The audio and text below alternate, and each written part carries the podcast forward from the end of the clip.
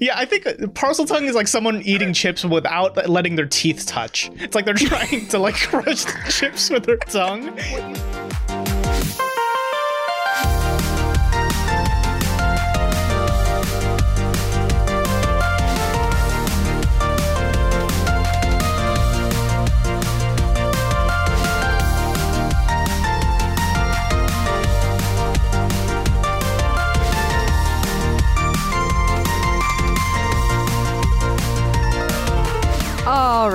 Everybody, welcome to Everything in Potteration, the podcast where we talk about how the internet can be a little bit too much sometimes. It's almost as if we would recommend moderation in all things, including moderation, as uh, I don't think he was knighted, but Sir Oscar Wilde, I'll call him a sir, would say. Um, that interesting British gentleman. We're talking about today uh, uh, English gentlewoman who has been knighted, I think. Am I spreading misinformation? Wait, Sir J.K. Rowling? Sir Dame, it would be Dame, but yes. Okay. I was gonna say Um, madam. That goes to show how much I know let's about let's do Madam because I don't think she's been knighted, and I don't think she should be knighted, as you might find out after uh, consuming the information that we have in this very informative podcast today. Madam J.K. Rowling, rolling all over her previously pretty spotless reputation. She's like the Limp Bizkit of writers. yeah, that. Let's let's have that be her official tagline. At least Uh, Fred Durst ain't transphobic. There we go. I want true, that he's on a just rolling. t-shirt. Ah! God. Uh, I'm Daily. I'm not transphobic, and uh, I sorted myself into Slytherin. I'm I'm Robert, and I'm a Dumbledore. That's one of the houses, right? Sure. God, Welcome fucking- to the Dumbledore house. It's Thank just a room of your own. You, you mean you it. didn't go uh, onto that website and have yourself sorted by the sorting ha- sorting hat and become a Hufflepuff like me? Hey, who Wow, who fake is the. Hufflepuff here? Fake fan. Who's the Hufflepuff in the room? I have no idea what being a Hufflepuff means, but His name Co- is Co- Say your fucking name, Colin. oh, I'm Colin. Yeah. No, we will call him the Hufflepuff now. From now The Hu- on, the Huffy. rest of Huffy. I think I think you would be either in Ravenclaw or more likely Slytherin. I think Robert. oh yeah. Yeah. Now would be burned. All I can hear is Robert saying, "Say your fucking name." Just say your fucking, because of that, you're in Slytherin. Perfect. I'll take say it. your fucking name. Oh, does that mean I get to speak Parseltongue?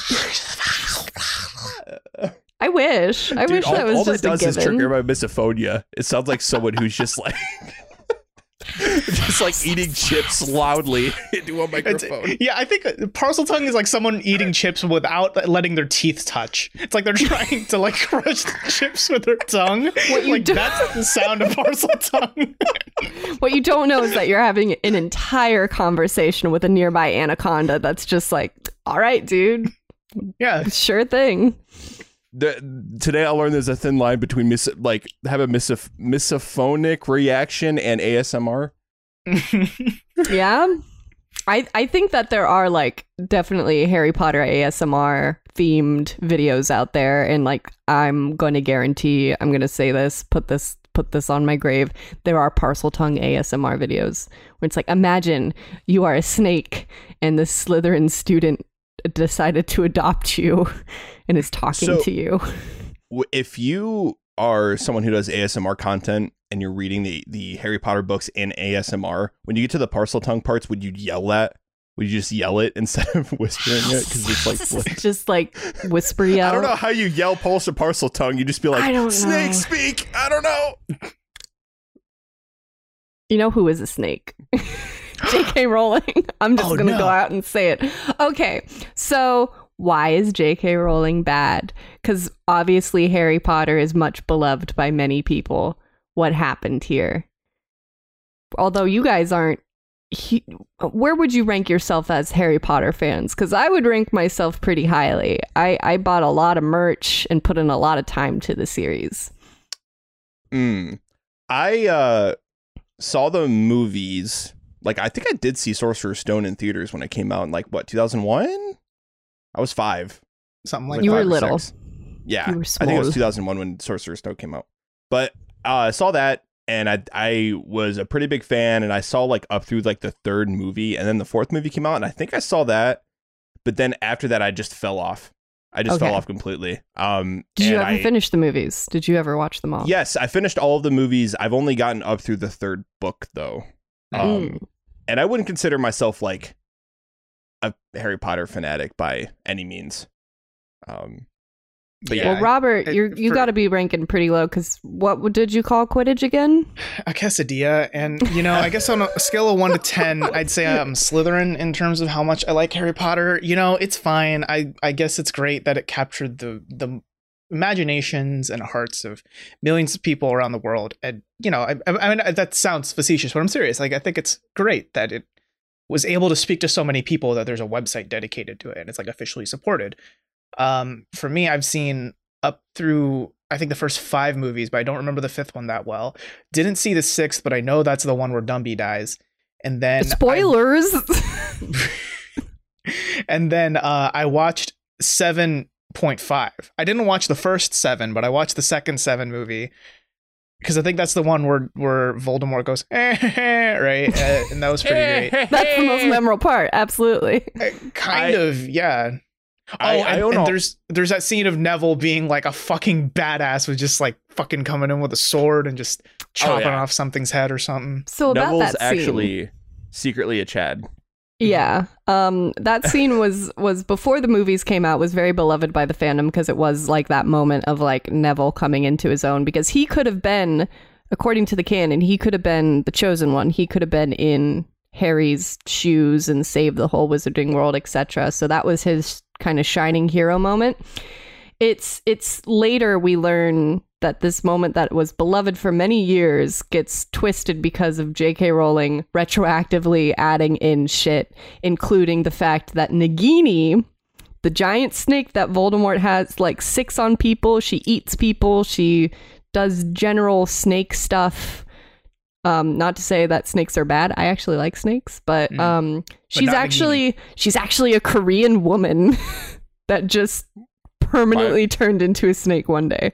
What? What? Yeah, I remember So- hearing about this. Neville murdered a woman. Oh no! Oh, that's that right. moment. Neville killed It's- Nagini. Ne- Neville That's killed right. Nagini, so ne- Neville also canonically killed this Korean woman that became a snake forever. That became a snake that has the name that sounds like a pasta. Yep. Nagini, yeah, which is a fake name and not a Korean name. yeah, you because that's what I wondered. Is like, does she think Nagini is like a Korean name? Because it's super not. It's super not. it's kind of really not. yeah, it's also kind of like how um, you know, Cho Chang is just two different last names and was the only Asian representation in the entire series. Um, but, I heard Hermione was black. but Hermione might have been black. You know, sh- again, a retroactive tweet. It's always on Twitter that these exchanges happen where she's like, actually, I was woke the entire time, and you're just, you know, it's your own interpretation. And, you know, I never said Hermione was white. Ignores all the other tweets that people follow up with where it's like Hermione's white face looked in through the window or Hermione's white hand appeared in the open And door.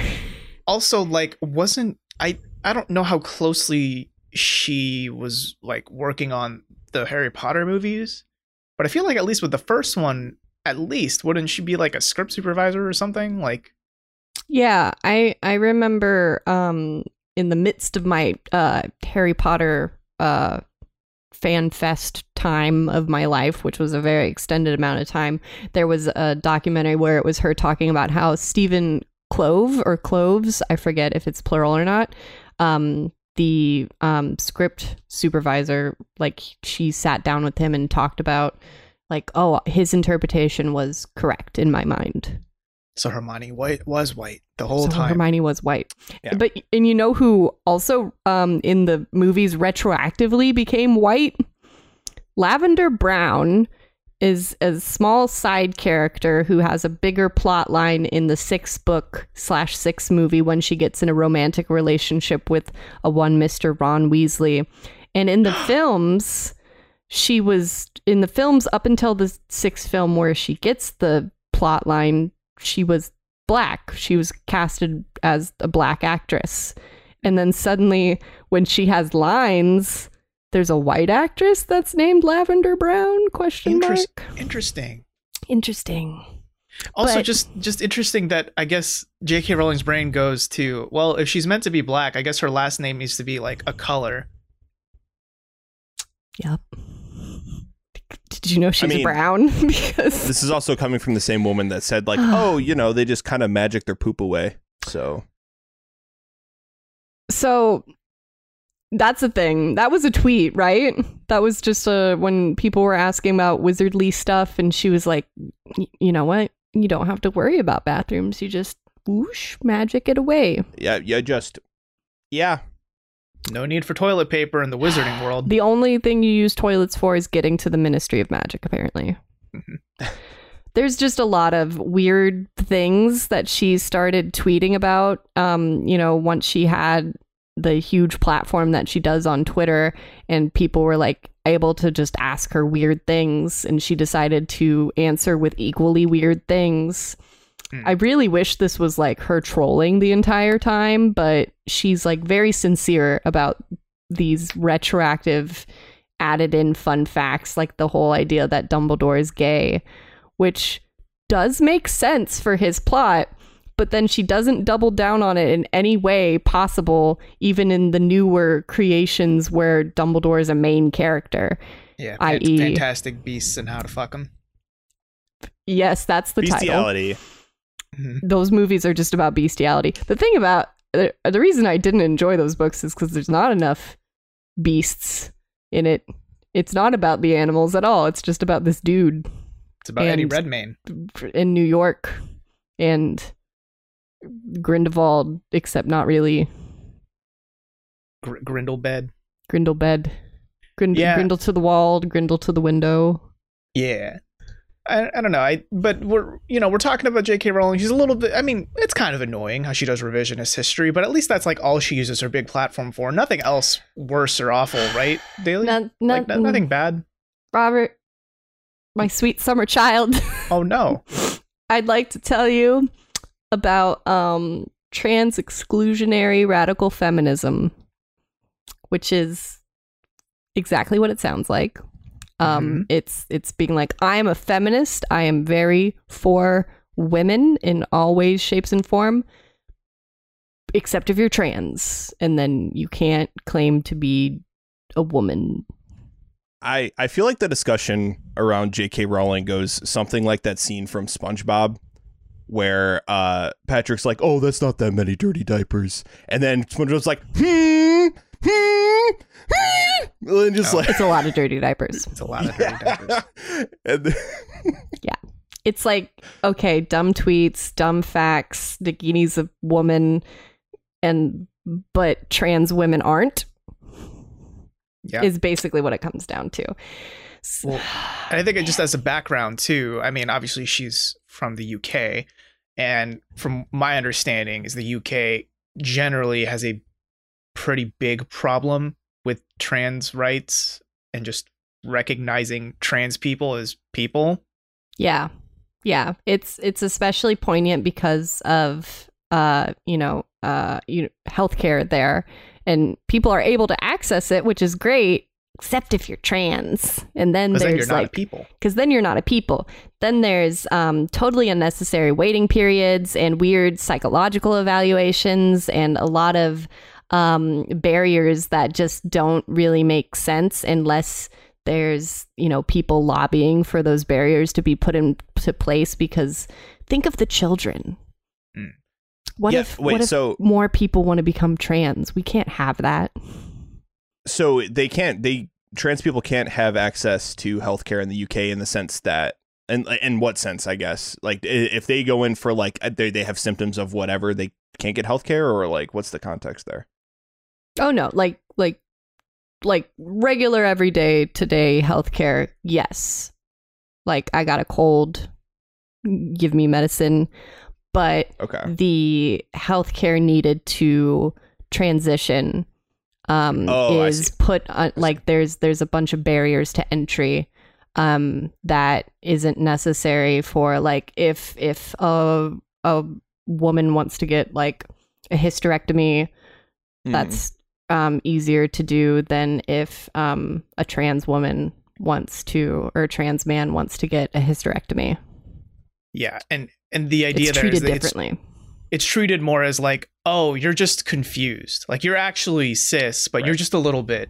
You know, you need a little guidance to remember what you truly are. Is is the way it's kind of treated in the UK, which is really shitty.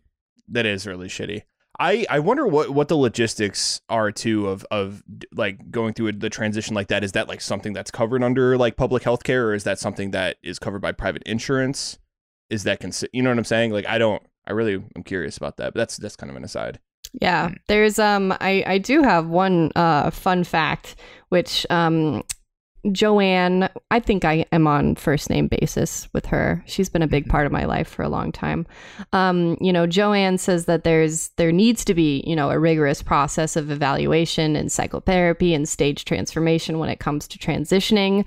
Um, so it there there should be these barriers to entry um, and that right now trans activists in the UK are trying to get rid of all of the barriers to entry and make it, you know, super easy to just randomly become trans and for men to just suddenly claim that they're women. Her words, not mine. Um, but the reality is, is that there's a minimum three year waiting period between visits, between your first visit and your second visit at gender reassignment clinics in the UK. Mhm. Three years. Three years. It's like, thanks for contacting us. We'll hear from you again in like Three years. three years. Oof. Yeah, and and the silly thing about the like when you treat people that way, you treat it like, oh, it's just a fad. Oh, like you you want to change your gender now, but like give it another year or so, and you'll get over. It's like goth, you know. You'll get It's like over it. being go- um, Yeah. excuse me. Once you're goth, that's part of who you are forever. That's true. You do have to go through surgery for that. I forgot. yes. oh, yes. always emo. Yeah, but you know that that's just such a shitty way to treat because like it it comes off thinking like oh you know changing your gender is so easy like everyone wants to do it so don't just do it for fun like are you fucking kidding me like gender reassignment isn't just like I'm gonna go to bed and I'll wake up and everything will be okay like no it's it's a, a totally rigorous process that even without any of those barriers would take weeks if not months or Yeah. years to like fully transition it's not something that someone just makes the decision like willy-nilly and just like oh i feel like being a girl today like no You Yeah. know, this isn't like I'm getting drunk and I'm I decided to go get a tattoo at 2 a.m. yeah Like, Yeah, which is so much easier to do than it is to like make a decision to change your life that you have probably thought over for many years Mhm. and are a consenting adult, totally sober, but but no. What if Yeah, it's and- just a fad? And like, I also want to be clear too. This isn't like necessarily a, a decision you make, right? It's more like it's something you've felt your whole life, and it's until that moment you realize, like, yeah, I do want to, like, make the effort to be happy, right? To be truly myself. You know, it's not like you've been waking up all your life as a man and then one day decided, actually, I want to start the journey to become a woman. It's like, no, you've always been a woman, just trapped in a body that didn't feel like you. You know. Yeah. That's so so Joanne um and we're not making these these assumptions about her beliefs because she has said like transphobic things or endorsed transphobic people. The thing is is that she outlines all this in a really terrible essay that was published last summer called Turf Wars and it was published on her own site and it was like she framed it as like I just finally had to speak out about and defend biological sex and this is this is my opinions and um, she has a lot of she makes a lot of points it's about 3000 words um, i don't recommend to read it because it is it, it's genuinely pretty triggering um, for it's just the with the condescending way it talks about trans folks but Mhm. one of her um, main points throughout the entire thing is, you know, like we need to think of, you know, what if people regret transitioning? What if children? I'm very concerned that because of trans act- um, activism, that children are being exposed to this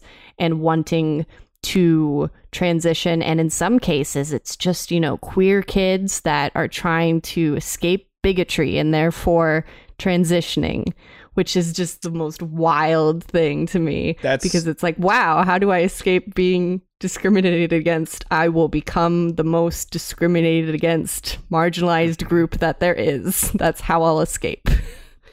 yeah, that kind of yeah, that's some mental gymnastics there. That's kind of stemming into the whole uh that kind of skews into homophobia a little bit too there. Um It's it's like her defense is like I'm being bigoted to them because they're already being bigoted against. So my bigotry against them will make them happier, I guess.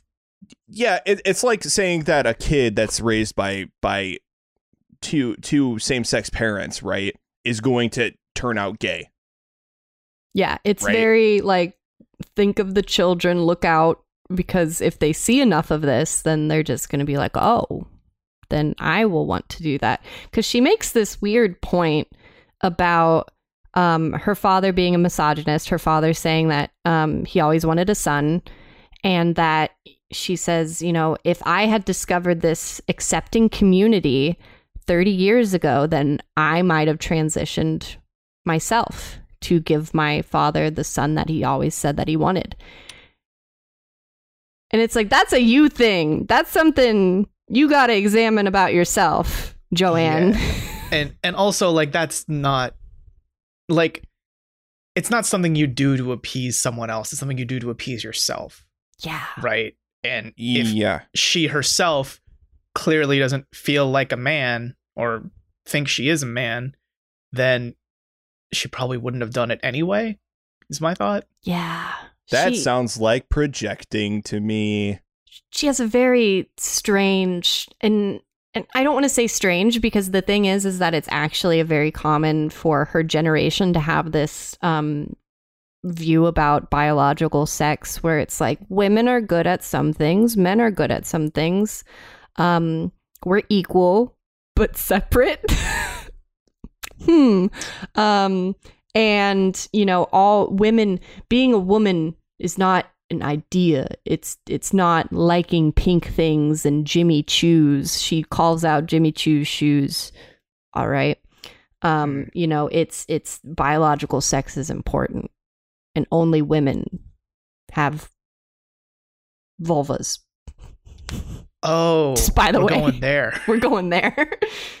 it's it's suggesting like one of her points kind of suggests that trans women are just effeminate effeminate men that like womanly things. Well, doesn't she also make the point that like some men will choose to be trans so they can go into the women's bathroom and peep? Oh my gosh. Like- yeah, yeah, like- so Really? So here we are. Here, let's go down this dark and twisted road together. Let's all hold hands. Let's not get lost. Be get ready. Oh, make sure you have an exit buddy, um, because one of the main and very problematic things that Joanne um, promotes throughout a this essay and b all of the um, things that she promos, the shops that she supports, the um, you know turf turf people that she retweets, is that there's this weird and inherent belief she has that trans people are gonna they're gonna get in our bathrooms and they're gonna there's gonna be sexual assaults all over the place. They're trying to erase women. They're trying, eh, yeah, they're trying to erase women physically, mentally. Oh my gosh. It's very scary. It's the world she lives in in her head is very scary. Ugh. the bathroom debate the bathroom debate is like probably the one of the bit like that and also like uh trans men and women's athletics. That's like the pretty big points of debate. And the the athletic i think that they're they're two pretty different subjects but the bat when it comes to the bathroom debate it's like yes there probably c- could be men that are being shitty and like i don't know cross-dressing or transitioning whatever like first of all a man that's trans that transitions into a woman right obviously isn't going to go through the full transition process just for the sole motivation to go into the women's bathroom and peep at other women Like you know, there's porn, right? Like you could just Google like boobies and like that's Yeah. Different You don't to- avenues. yeah. yeah now that that that now I believe that there could be a man that cross dresses right with the sole motivation to pass as a woman and get into the woman's bathroom and I like refuse to believe though that's that's going to be commonplace. That's going to be something that happens at a fucking shitty dive bar or something and that person gets the cops called on them. You know, for obviously trying to peep. You know, and and guess what? It's not okay for someone to peep on someone else, period. Yeah, it doesn't matter if they're trans or cis, straight Yeah. or gay. Like let's say like every everyone the unfortunate reality of the situation everyone could anyone could be a predator anyone that walks into a bathroom whether or not Yeah. they quote unquote belong there could be a predator of some way shape or form it's it's just very odd this fixation that she has first of all like her entire essay is kind of misandrist it kind of assumes that all men are predators in some way shape or form or that the vast majority are, Mm. which just kind of sorry guys, I guess you're predators now. I guess so. I mean, Uh, the Harry Potter lady said it. Yeah, Harry mean- Potter lady said it. R- regardless of the debate, like you see someone peeping in a bathroom or someone getting assaulted, period, no matter who the two people involved are, like you can see when someone's getting fucking assaulted in a bathroom and anywhere. You know what I'm saying? Like if someone's getting assaulted, they're getting assaulted. Like it doesn't it doesn't make any difference, you know, who the two people are involved in the situation. If someone is inflicting harm or, or is sexually assaulting someone else, like that's that's that, you know. Yeah. It's it's really she comes at it from like there should be sacred spaces for um women to feel safe. And one of those, you know, public bathrooms is one of them. We can't, you know, no men allowed. Yeah, and she she keeps putting that um that modifier on it, right? It's like there are women, but then there are trans women, which aren't who aren't women because Yeah. Wait, they could be predators or Which- it's backhanded. which They're also different. precludes the well documented fact that trans women are some of the most uh, vulnerable when it comes to being assaulted, especially in public places. Mm. It just really it, it's very backhanded, like you said, Colin. It's um Yeah. uh, this whole thing because it's not only like it hasn't just been like her online presence reinforces this belief. It's actually come into her work. Um, as mystery author Robert Galbraith is, um, which she decided to make a whole new persona for this um, Cormoran, Cormorant, Cormor Strike series of novels is this the one with the the, the cross dressing murderer? okay her newest book her newest book has um the the main the main baddie is a cross-dressing murderer who dresses up as a woman to go into women's restrooms and kidnap women assault them to later put them in like a tortured dungeon basement and sexually assault them etc um and it it very much relies on well you know today these p- people don't want to you know call me out. People don't want to offend me and that's why I dress as a woman because of cancel culture. Because Fucking cancel culture. people don't want to seem like they're bigots and you know call me out when they see me in a bathroom with my askew wig and shit like that and it's because like uh, it's just very very backwards it's very horrifying that this is something that she sees as a legitimate threat in today in today in any time Yeah, Yeah. even talking about it though, it's it's such an insanely specific situation, and the total disregard for for how irrelevant that is in in 99.999999999% of situations. It's just it, she clearly just wrote that to like reinforce her point. Yeah, I mean it'd be like if if she wrote a story about a white male serial killer and then all of a sudden yeah. the the story is all white men are mur- are murder people and we should avoid all white men. You know, like that's never going to be the story. That's never really going to happen because we see enough portrayals of white men be the heroes, the Yeah. protagonists, the smart people of the story. Yeah, but not And- so and- much with trans people. and I want to go back to the to lo- the logistics of this real quick. If you're someone who walks into a bathroom, right, a public bathroom, whatever, and someone walks in there who is trans, more than likely you're not going to notice, and if you do notice, for whatever reason, like, why would you care? Yeah. Yeah. Like, you know what I'm saying? Like, what? Like, I- I- if they're minding their own fucking business, who cares? I mean, I don't know about you, but when I walk into a public bathroom, I register just another sentient creature and just like ignore the fuck out of them and just go in and do my. There- I don't yeah. care. It's not a social space. Yeah, I don't. I'm, I'm not there to Don't talk to fucking people. Talk to me in the goddamn bathroom. Look, I'm Talk here to to. I'm here to do a number one, never a number two, because that's for home, and then get a leave. That's what I'm saying. Like, like- like, if you if you were going like if you're fucking crane necking to get a look at someone's fucking genitals to to figure out what gender they are, you have bigger problems. You got bigger All right? problems. You have bigger fucking problems. I like most of this argument is null and void these days because of the pandemic anyway. That's true. But We should just abolish public bathrooms. we should. What if actually? no public bathrooms. No more. I'm just saying, like, so I worked at a place. Um, I worked at a place where A our bathrooms were all stalls. It was an every sex bathroom, but every single urinal, every single toilet was its own stall that was completely closed off. Not, not none of that shitty like. There's a fucking two foot gap under the door. that children crawl under. I've had that happen Yeah. to me. What? yeah, I've had th- none of that. It An was just a unidentified closed off- child just come It into my stall. Oh my god.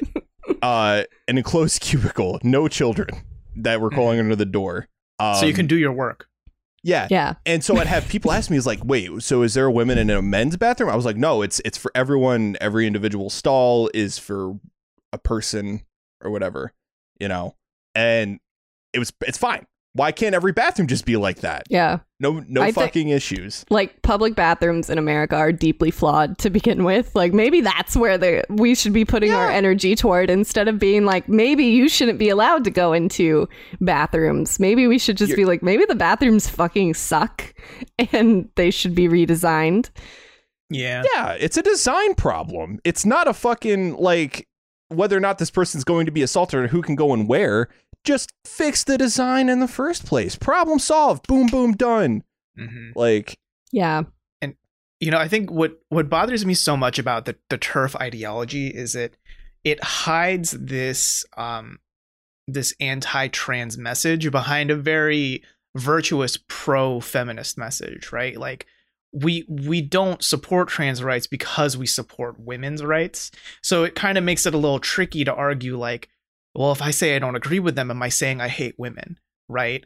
But it's a lot more nuanced than that and also like no you don't hate women if you don't agree with them right because you can get spoiler alert you can support both women's rights and tra- the trans rights believe it or not like mm, they're not Yeah. exclusive Mutually right? exclusive. Oftentimes there's a Venn diagram here yeah where women's Like- rights are trans rights.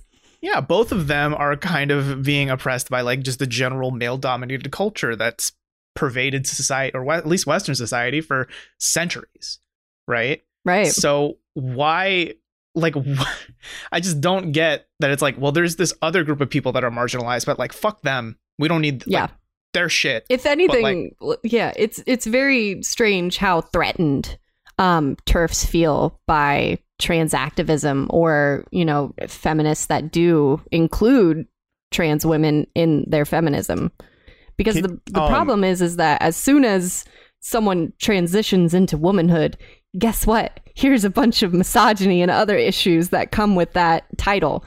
Mhm. yeah. I, I also I don't know if we've done it yet, but can we explain turfs um for the audience and things yes, like that? we I'd- I'd started actually uh, really like to hear the uh, trans exclusionary radical feminism.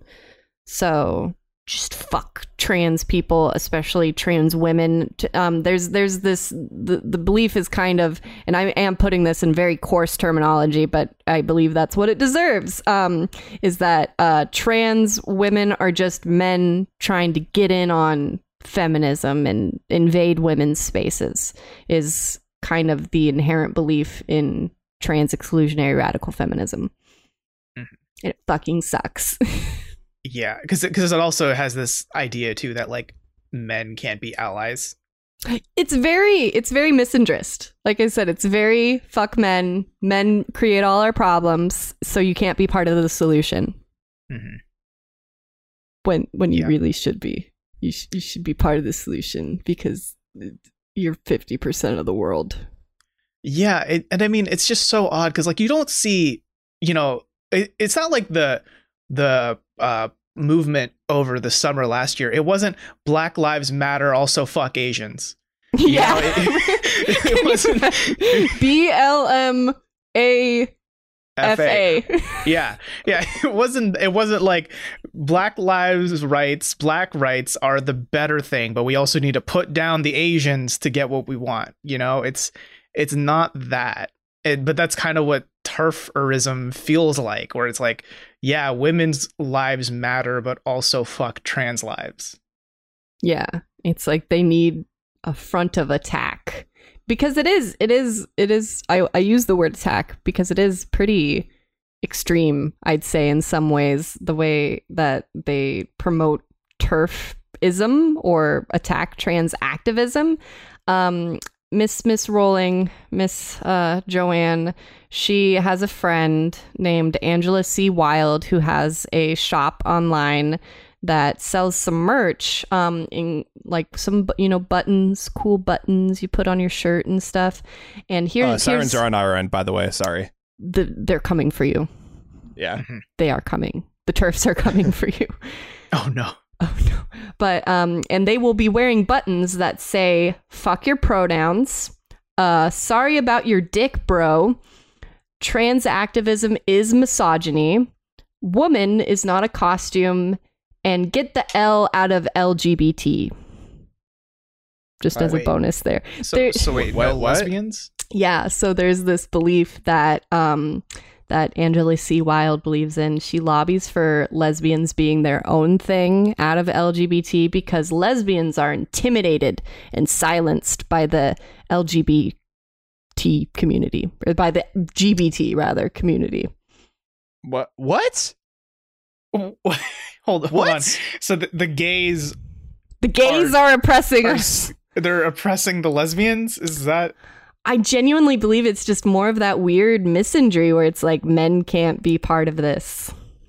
Well, because I remember seeing on Twitter a few days ago, like there, or this might have been a week ago at this point, but there was that I think Gallup poll or something where like Gen Z, the Zoomers, like more of them are identifying as bi than than any generation before. Hmm. Um, and a lot of bi people were like, yeah, like rise of the buys, right? Rise the buys. Yeah.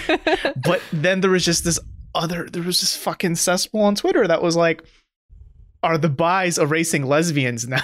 like is it is it not cool to be lesbian anymore and you can just identify as bi? And is this like, you know, oh was it just a 18 year old girl who like she's had a boyfriend for a while but you know she just had like that one crazy night with a girl to explore and now she's identifying as bi and it's like or maybe it's a spectrum and maybe the bis aren't erasing lesbians i don't know Weird. it's yeah it's so Some weird weird, shit. It- it is is this the same energy it sounds like same energy. Same energy where it's like I'm I'm threatened by all the other letters. hmm Oh my god! It's like, dude, who cares? like, you know, just like whoever, like let people like whoever they like. Like, yeah Jesus, it's it's I- sad when there's like policing within these already marginalized communities. insane, hmm insane. It's a They lot. just pit these people against each other when they should be working together for the rights they all deserve. yeah and i mean it like to just bring up as an example like with american politics right the com- the common thing you run into is the republicans tend to be pretty united behind a couple major points which is why they tend to get a lot of stuff done or stop getting things stop things from getting done very effectively and it is ruining our country. Anyway the democrats are usually like some of them global warming is the biggest thing. Some of them lgbtq rights are the biggest thing. Some of them you know it's it's something else right? And there isn't one strong united democrat front so it's hard to get one thing done where they want to get everything done which is what we do need it's we just need everything to get done. kind of, yeah, but it's hard to message that. And I feel like maybe that's something similar here where I guess straight rights are pretty easy to get because it's such a united front.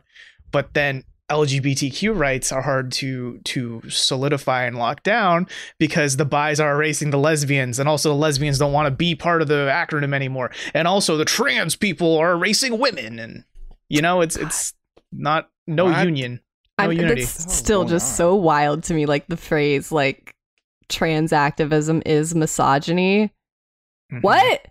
What? Yep. Like, like I like the phrase that you used, Colin. Mental gymnastics, and I'm not that limber. like I can't make those leaps in logic that uh, Joanne has. So, as you Look, might so- imagine, she's been So- pretty damn canceled for stuff like this.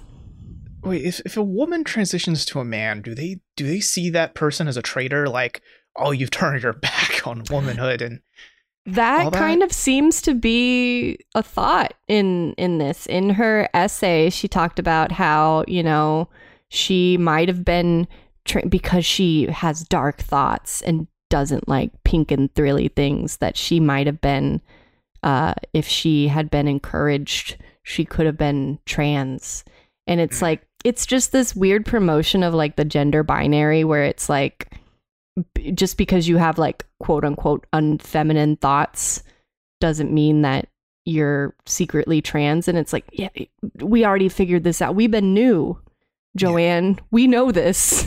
This isn't no one's making that point. No one's saying that if you don't conform to the gender binary then you need to transition. No one's making that point but she seems to think that people are making that point it's like that dumb argument if you have a daughter and she wants to play with action figures instead of Barbies. Like, you need to be worried. She's not going to grow up to be a proper woman. Like, no. look out Like God forbid. Yeah. Whoa. it's it's this very weird cleaving to the gender binary and and that's the whole thing is she's like I spoke up about the important this is an exact quote. I spoke up about the importance of sex and have been paying the price ever since.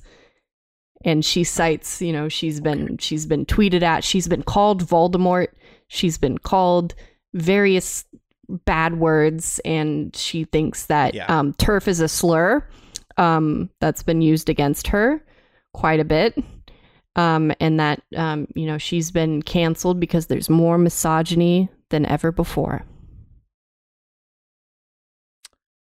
like robert was like nodding along as i was going over that and then he just stopped yes. I'm like, yeah, I think you should expect that when you when you say these radical things, you know, and it's it's so stressful that she thinks she's in the right, you know, like she thinks she's what she's doing is best for protecting the largest amount of people possible. Like I get Yeah. that vibe from her And that she's the thing is is that that includes trans people. She thinks that Yeah. she's not transphobic.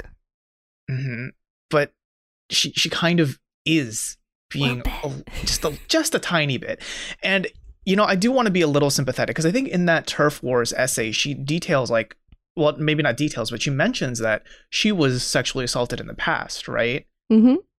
Yeah, and you know I don't want to sweep that under the rug. Like that's that's tough, and I'm sure that probably traumatized her in ways that you know she might not be comfortable sharing with like the public, especially with how much in the public eye she is.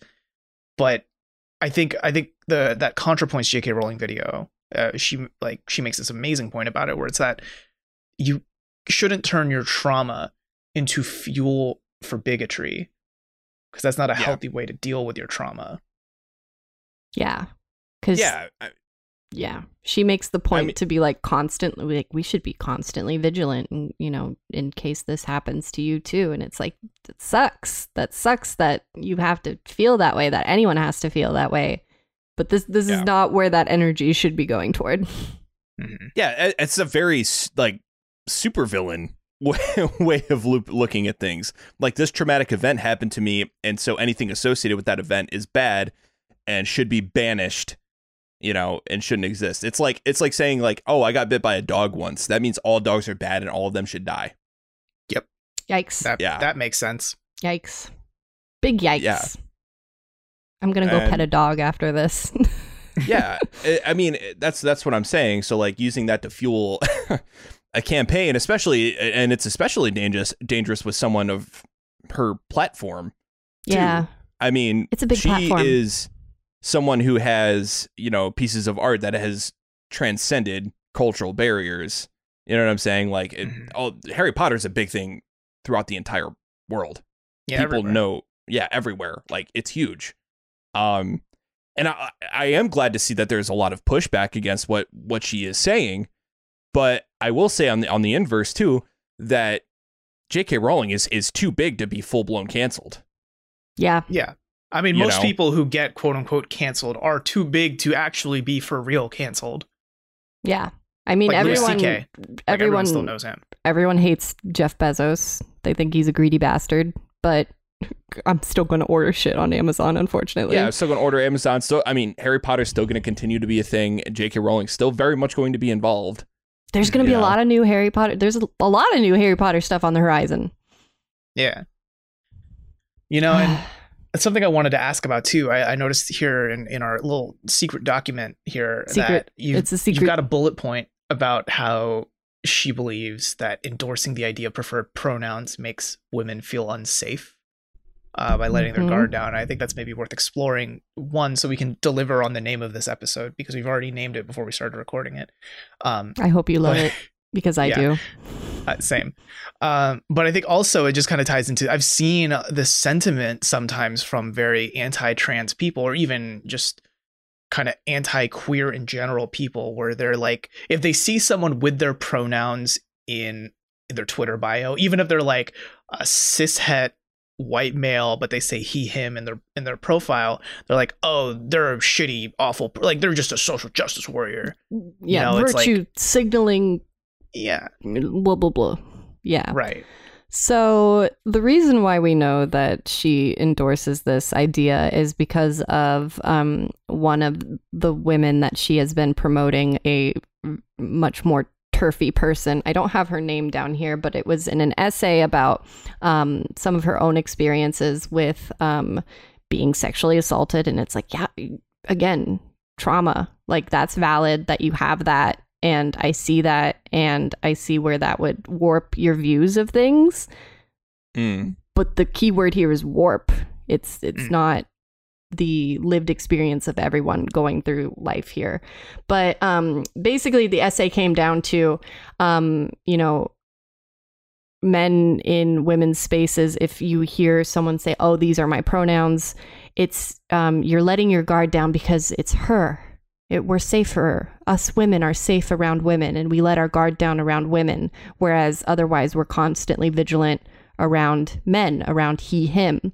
So when we have someone come in and say, "Oh, well, my pronouns are she, her," you have that that moment of letting your guard down and letting And them into your safe you. space, and then they assault you. I guess. Yep. Um, yep that's so how that works i guess uh, yeah. So basically, preferred pronouns are uh, microaggressions or something turfy like that. I'm sure. Um, and and they make women unsafe because they ask us to let our guard down.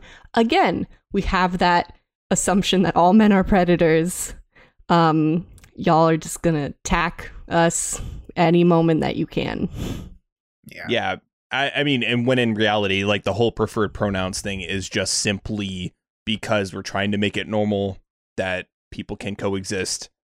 And I am putting this here for your convenience Yeah, I to mean, just it- kind of move like, past all that. in in internet society too oftentimes we represent ourselves with fucking anime avatars and like random ass pictures and random ass names so sometimes you do need to just literally have your pronouns in because otherwise no one's gonna know Yeah.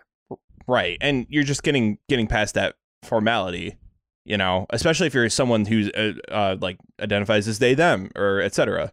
Like, you know what I'm saying? It's there. oh i don't want to know about joanne's opinions on they them i'm i can't even imagine i don't want to prob- yeah, no. probably not, great probably don't know. great Yeah. and it it just boils down to like you know it's a respect thing like this is how i want to be referred to okay great that, that's it that done deal uh, that's yeah it, it shouldn't be something that's blown into like this big of a thing that's just But it Ugh. is. But it is. Um, because Joanne thinks, you know, that she's being attacked and that her you know maybe quote unquote common sense views are being attacked and that feminism is being attacked and so she's just gone on the defensive the the sad part is is that she is a smart person she is an intelligent woman um, she has done a lot of good in her name and in the name of um, Harry Potter. Harry Potter has done a lot of good for people. Um, it is going to be a continuing thing. There's going to be more Harry Potter stuff in the world. There's going to be more whatever um, books she might continue to write. I don't know if the Striker or Strike uh, novel series is done yet. Um, she's going to be a part of our lives, basically, our collective lives. And um, even though she feels she's been canceled and silenced about her views on biological gender or whatever, there she still has a platform and she's still going to use it. So I think that kind of brings up a good question of like death of the author, right? Like if we're going to be getting more and more Harry Potter shit out there and you're a really really big Harry Potter fan, but maybe you don't agree with uh, Miss Rowling's controversial views, should you still buy those books, watch those movies, etc.? So it's always a complex issue. I will say, in so I've said that Harry Potter was a very formative thing for me. Um, it was a very important part of my life in like middle school and high school. I've not been as into it recently, but I can still like, oh man, I yeah, I will reread the third book a million times over. I'll watch the movies, da da da. But I just have to let that go. Mm. Um, because yeah. like I I got uh, maybe that's privileged of me to be like, well, I got my enjoyment out of it. I'm done now. I'm I'm able to put it aside. Um, I just can't reconcile ethically to continue to consume things that she puts out, knowing that her worldview, like what whatever you create, your worldview is going to still be part of that. So I don't want to participate in that worldview that she has. Um, I don't want to support it monetarily. I don't want to, I guess, think about it. Um, mm-hmm. I don't want to give her my time. Yeah, I think it's it really just depends on the person and how how willing you are to just separate the art from the artist um in whatever given situation um in this in this particular one i mean J, like you said daily jk rowling is, is going to continue to be around harry potter is going to persist for a long time um and the issue is too is like when someone has problematic points of view right one of the, the the pain points in this situation is that it's because she has such a big platform. She has so much reach, you know, mm-hmm. because the the natural inclination then when someone uh whoever has you know painful points of view or like or something something that's like hey we need to discuss this this point of view that you have or whatever the issue is there is like you don't want to give platform to those problematic points of views that then like talk down to whatever group of people you know you don't want to give platform the problem is it's too late here and they're already so well established that they have this thing that that persists. So uh, like the thing, it, it's a lost cause is really what I'm I'm boiling down to here. Is because like it's it's already been shown that she can't be fully canceled. It's already been shown that like these things are going to persist, and it doesn't seem like she's learning the error of her ways, or she has she isn't really opening herself up to debate. Well, it's you know? because to her there are no errors of her way. Right. It's the other side that's in error. Right. That's very confused. Yeah. We're all so yeah. very confused. Yeah, and and so the the fact of the matter is, it's like if y- if you personally can separate the art from the artist, I mean, it, like do, do what you, do what you, whatever tickles your fancy. You know what I'm saying? Um, just don't you know at the very least give platform to her ideals. You know what I'm saying? Mm. You can. I mean, no, no one's gonna know any better if you sit there and and read Harry Potter. But you know, if you go on like retweeting J.K. Rowling or like her points of views on on these certain issues, then then that then that's that's a little bit different. Would you um, say? I don't think in that hmm. way, like like indulging in the new Harry Potter stuff would be like the the game that's gonna come out eventually for example yeah, i've got i've got thoughts on the game oh he's got thoughts yeah but um would you say that consuming that would be I guess, okay in that idea, or like it's already out So- there? Eh, so throwing money at this game isn't really going to change whether or not J.K. Rowling has her platform at this point. You know what I'm saying? Like if it's a failed project, it's a failed project. If it if it succeeds, which it probably will because there's just so many big Harry Potter fans out there. Um I mean, it it's not going to make a huge difference to her platform is my point. Mm. So like those ideals are going to be out there regardless of if this game is supported. You know. Um and that that sucks. Now whether or not like someone supports it personally, that's that's up to them. Mm, See, I think I fall more on daily side of this because I think if you still buy something that has Harry Potter in there, that still some of that money is going into J.K. Rowling's stash, Yeah. her bank account, I guess. Yeah. Um, which you know that that's just one more measly cent that gives her an iota of power, right? And Mhm. obviously, I don't think like I alone can't change J.K. Rowling's views, right? Like my boycotting of her Harry Potter stuff isn't gonna give her an awakening of of her opinions or anything. But Yeah. I still think like the more people who kind of see buying that stuff is a in a way you're saying I want to give you more power to keep saying those things. It, Right. It's a little tricky, right? And I wouldn't be as hard of a stickler about it if her views were just kind of like general conservative things like for example like fiscal conservative right like if, if it's that it's like that's whatever you know i mean we can disagree about it but at least your ideology and platform isn't actively harming people and Yeah. possibly leading people to die like some people do die from from this from you uh continuing to push your ideology in that way and that Mm. to me is where i i feel a little bit more conflicted about separating the art from the artist. Because like if the artist is just like a shitty person who like i don't know like they won't finish their burger king meal and then throw it away in front of a homeless person Oh fuck! like yeah like that's pretty shitty but it's like you know i can divorce your shittiness from like your good music or whatever. But if they're actively like yeah i thought i think hitler was on the right track then it's a little harder to ignore because the track Yeah. hitler was on would have led to millions of more people dying it was the train to Auschwitz, guys. Yeah, yeah. I mean, it again, it, it varies from situation to situation, and and I totally ag- like totally understand the sentiment of like, yeah, if you don't want to support them, by all means, don't don't support them. Um, and I think it's it's just going to vary on on a on a personal basis. I think when the, realistically when the game comes out, it's going to be judged on the merits of the game itself, and the if the game is like is good as a video game, it's probably going to sell.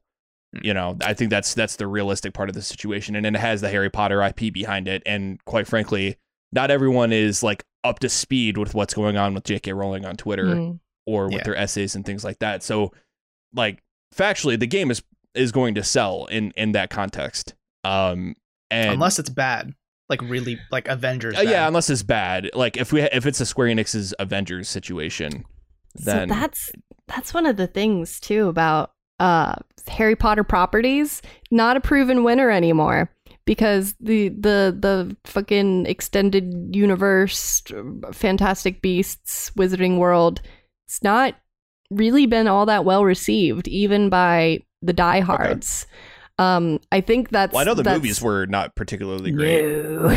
That's what's Yeah. going to be, I think, interesting is like how much are these further properties going to Mhm. chip away at, you know, the J.K. Rowling can do no wrong kind of group of people because she hasn't been earning a lot of kudos, not with, you know, the especially not with um the cursed child a lot of people had a lot of upset about that and then the fantastic beast movies haven't been doing that well um it's it's like she's almost proving like like was harry potter a fluke was those were those seven books a fluke because you're not Mm. you're not continuing to perform in the way that Mm. is expected yeah, she's she's certainly no like J.R.R. Tolkien or anything like that in terms of like writing books and building a world and blah blah blah. At Yeah. least seemingly. And yeah that that uh, makes me wonder about how Hogwarts Legacy is going to do. If you, you What is the legacy? shift? what will Hogwarts, the like, the- the legacy game. be? Well, so for one, to, to build off your point, Daily, right? If my understanding is Hogwarts Legacy, it does not include Harry Potter and his fantastic friends. Um, it's like set a hundred years before Harry Potter was born or whatever, right? hmm Um, so again, that's in the same way that Fantastic Beasts and How to Sniff Them uh, wasn't received properly. Various well. verbs. Yeah, you know, I mean, because that wasn't Harry Potter, right? I mean, it was in the Harry Potter universe, but that wasn't about you know Harry and he who cannot be named and all that, right? It was about Eddie Redmayne doing something. And in this, that's because that's In- the character's name, Eddie Redmayne. yeah, I know his name's Newt, but that's ridiculous. So, Newt Scamander. Scamander. oh, that's worse. Um, so Hogwarts Legacy, I feel, might be the same thing, right? Or this isn't about Harry Potter or and his fight with Voldemort and all of that stuff. This is about other things in the universe that seemingly haven't been going well so far. Um, and then on top of that, recent breaking news. Uh, well, not so recent by the time you're hearing this, audience, but uh, the lead designer of Hogwarts Legacy is uh, anti-social justice and pro Gamergate. Yay. Mm. Yeah, and you know that that would be problematic on its own, but when it's tied to the fact that the IP they're based on that's based on is was created by a TERF person, a turfer, turfist, Mm. it, you know, it's just it's it's two strikes. You know, it's bad luck. Yeah. Yeah. I don't want to know what the third strike's going to be because it's going to have to be hella problematic. But it is it is disheartening to know that I- I guess Harry Potter has always been like a story about misfits and, you know, people that you know, you wouldn't have thought rising to the occasion and proving their worth and very, you know, stories of acceptance and it's okay to be weird and different except if it's weird and different in a way I don't approve of, I guess. Um, yeah, it's it's it's mm, I I I would not venture to say that Joanne even knows about um what's his name? Uh Troy Troy, leave it. leave it leave leave, Leave him first of all leave- leave Um, it. leave it but Yeah. I, I i bet she doesn't even know about his lovely youtube channel with all his lovely uh video essays about how social justice warriors are destroying everything So I, I did actually watch a few videos uh, Oh, this no. morning. Colin and I queued up because I, I just figure, you know, like it's easy to assume based on the headlines and assume based on the uh, video titles. Very- like, Very clickbaity. yeah, it's, it's easy to assume, oh, he's a bad person. So I figured, okay, let's dive into the trenches and really figure out is he a bad person, right? So his claim to fame, his one video that has over 500,000 views, um, is dunking on Anita Sarkeesian for like 20 minutes. And, you know, I feel like Anita is a very easy target, especially in the um, the pro gamergate community that's very like the social justice warriors are trying to ruin gaming. Like why can't we just enjoy being a gamer right? So you know anita says like i think anita has some fairly good points sometimes but she also says shit like every game is sexist which you know when you say something like that you leave yourself very open for people to misconstrue your you arguments invite and some- make fun of yeah. some Yeah. deplorables to come in Right. Um so that that's kind of his claim to fame. But then I watched uh two other videos. One of them was in in defense of cultural appropriation or celebrating cultural appropriation or something like that, where he basically is saying cultural appropriation is good because most cultural appropriation is cultural appreciation. And you know, that's that's a really tricky line. So I to- should break out the the headdress or that Yeah. kind of thing. Yeah like so when we watched that video like it was like there were points where i was like okay like his head is in the right place it's just bad execution. Like but there was other parts where i'm just like no now you're just generalizing. Now you're just blanket blanketing everything together and you're saying cultural appropriation is cultural appreciation. No no no no no no no no no. Back up. Back Yeah. up back up back up. I I would go as far as to say I think most of it is that he's much like most pro gamergate people like to do is they um they tend to ignore the context that they don't like to prove their points Yeah. correct while while criticizing liberals like Anita Sarkeesian for doing the literal exact same thing. Like his point about Anita is she ignores like the points that would make her points bad so she can look stronger. So Yeah. I'm going to argue that she's bad at being a thinker, but now I'm going to make my points while All ignoring yeah. Yeah. It's all hyperbolism. It's it's all extremely hyperbolic. Yeah. Like an argument he makes is like so here's the thing i like to i'd like to say i could sympathize with troy because he lived in south korea for a while too i can relate to that i lived in south korea for many years of my life and one of his points with cultural appropriation is i as a white well him he as a white man as a white mormon who was on a mormon mission in south korea which is i've met a few of those people they're Oh, they're wild. Not in a fun way because they're Mormon. No offense. but so his whole thing was I really enjoyed Korean culture and I enjoyed Korean food. Well, that's not cultural appropriation, that's cultural appreciation. I'm like, yeah, okay. Taco Mhm. Tuesday isn't cultural appropriation either. It's just enjoying a good taco. Yeah. But yeah, but then he goes into saying like Halloween costumes little Oh girls and little boys can dress up as like a Mexican or like Moana, but that's not appropriating Mexican or Hawaiian culture. That's just celebrating those cultures, which is a very, very thin line and slippery slope that could lead to I'm going to go to Halloween as blackface today, which isn't great. Yikes. Big yikes. Yeah. Big um, yikes. Big so one the- yikes. Yeah like one of his one one of his opening segments was like he talked about how he went into this like festival in in Scotland I think it was and I think it was a local one in Utah. It was like the local Scottish community. yeah I think you're right um oh, Utah. So he's also from Utah. He's got He's the, Mormon, it's the- yes. the trifecta. Yeah, it's Yeah, the Mormon hive he- mind. like it it kind of started in the in the in sort of the right place where he was like yeah I went to the Scottish festival and you know I saw this this little black girl in uh traditional Scottish wear with like you know a, a kilt and um the the hat. I'm I'm sorry I'm really not familiar with exactly like the terminology but um no, I don't know what the hat's called, but I know what you're talking about. yeah so and she, she was playing in like the marching band or whatever. And um and it was like you know like this is great like everyone should be experiencing and appreciating other people's cultures and i'm like okay yes i follow you so far. So like i generally think his head is in the right place but it's just th- there was a lot of points in there where they were like yikes dude you need to pump the brakes like you need to Mhm. hold on a second um yeah so i don't think I don't think it was all bad. It was just a lot of hyperbolism. Is really what it boiled, boiled down to.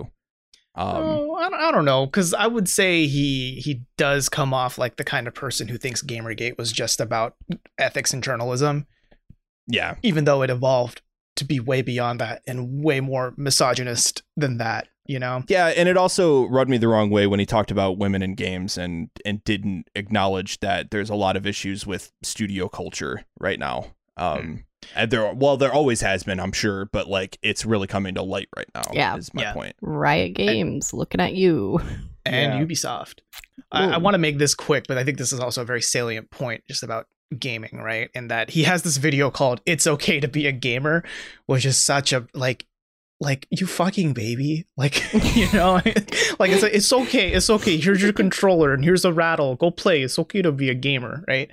And it's this like 18 minute video essay. And i thought okay there's a thumbnail of mario. Maybe this will just be like a celebration of how being a gamer is fun and you get to join it's the very mainstream community. now.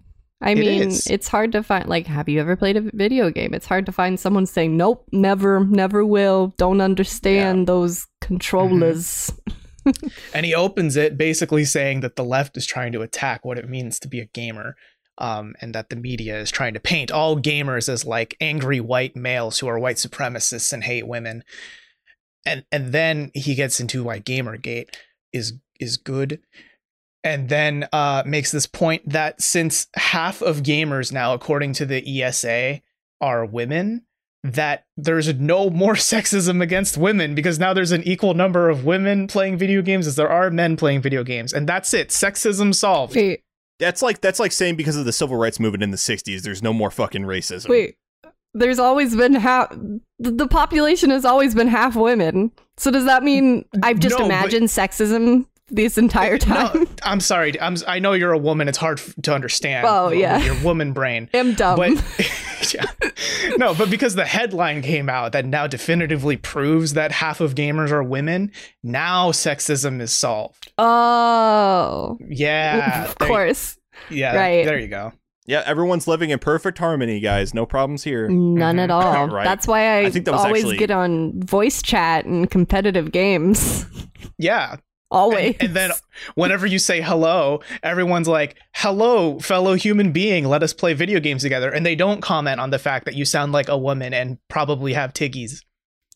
Tiggies. Yep. Is that those? Yeah. Mm-hmm.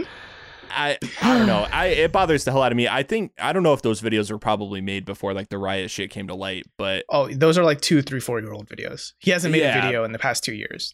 Uh, but Presumably, he's been thing. busy doing game development on Harry Potter Legacies or Hogwarts Legacy. Yeah. Hogwarts Legacy. Hogwarts. yeah, and his the the prominent point he made too was that like, oh, look at all these these ma- women, these major women and major I'm a roles major in video game woman. history. Yeah, Hello, like, my name's like- Major Woman. yeah.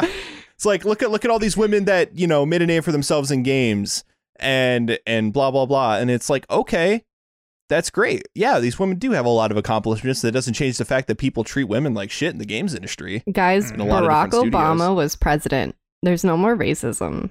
That's true. yeah, that's right. We finally have one black man represented in the annals of history as president. Therefore, racism's gone. It's it's actually Barack retroactively canceled, so it never happened in the first place. Yeah, Barack Obama came in, he wrote an executive order like, "Hey guys, racism's racism's dead. Here's the executive order." Yeah, it Um, just it's just like a piece of paper that says racism equals no. And then he signed it at the bottom and there you go. Well, I'm just saying if that happened, then Trump came in and, and got rid of that. So Oh, that that's Well- that's where that we run into the problem is that he signed an executive order reinstating racism. Racism equals yes. he kind of he, he kind of in a He kinda sense did. did. kind of what he did. See, that's what, so. What Biden needs to do now is write a scrap of paper that says racism equals no, and then staple it to the Constitution, so that way it can't be taken off of the Constitution. we have the can't undo a solutions, guys. We should Yeah, be in office. You can't unstaple things. Once it's stapled, it's forever. That's true. You can't unstaple something. But guys, I already put like the three holes in it for my three ring binder. I can't. Mhm. Sorry, I can't fix it's it. it's law now. Yeah. um. So yeah, TLDR. It's it's just a shame that also the Hogwarts game is being led by someone who, um, is purporting pro GamerGate stuff. Who who likes to think that games are just for gamers and like everyone should be happy with them and there's no such thing as sexism in the industry anymore and gamergate was only about journalistic ethics which whew, that's that's a take um Yeah. so it, i don't know it's it's so tou- it must be tough being a harry potter fan nowadays Yeah. y'all. Yeah, a little bit. Because it's like, I want to, you know, if I hear the dun, dun, dun, dun, dun, dun, copyright strike, um, I get goosebumps because the copyright strike. But it it's just like, it's something that each of us as Harry Potter fans are going to have to reckon in our own way. Like, how, how do you, like, you know, if you want to separate the artist from the art, or if you want to totally be like actually Harry Potter was shit all the time, or if you just want to okay, bye, I'm not playing with you anymore. It's it's it's gonna be, I guess, like a a journey. Because Yeah. J.K. Rowling has decided to make herself a prisoner of pronouns. By jk rowling in the prisoner and that's the episode name guys that's that's what we did here because i mean she has shackled herself to like this weird binary for gender and what who's allowed to do what and whether or not that makes you a woman Mm. Yeah, I I feel for Harry Potter fans. I really hope that uh I mean God forbid if if it, something came out and like Peter Jackson's actually a piece of shit and infects my whole Lord of the Rings experience, I'd be really sad. yeah Um which um by the way, kind of Warner Brothers is pretty shitty. I don't know about Peter Jackson himself, but like if you read into the whole like what happened with the filming of The Hobbit in New Zealand worker unions and it's not great either. Lindsay Ellis has like a whole three part series about it. It's pretty bad. Mhm. Makes me just like the Hobbit movies even less. But yeah, people are shitty in different ways too. Not just uh not just when it comes to trans rights. it Turns Yep. out. Oh, I'm glad you brought up Lindsay though, because uh, intrinsic to the research behind this podcast was definitely uh, Lindsay's video that recently came out, kind of examining like where, why, where did transphobia come from in like cinema, especially. Um, that's a that's a ride. That's very interesting. And then, as Robert mentioned earlier, uh, ContraPoint's video about J.K. Rowling, in which uh, Natalie is like, Joanne, come on, Joanne. Joanne, Every time Natalie says Joanne, it gives me life. I swear. Joanne.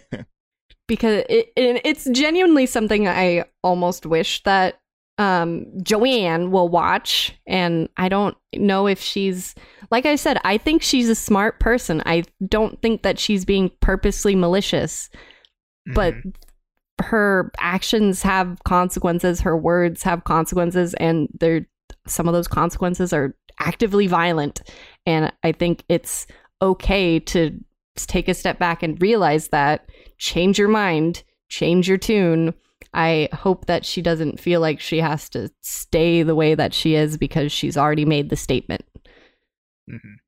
So, I mean, exactly. Yeah, I just hope that that I mean, somebody close to her can like sit down and actually just have an open discussion about this stuff. And have a cup of I don't know. tea and discuss. oh discuss my god, things Mhm. together. I'm very good at accent. Got a little bit of British in there. I'm A little surprised it bit. took this long for us to start bringing in the British stereotypes.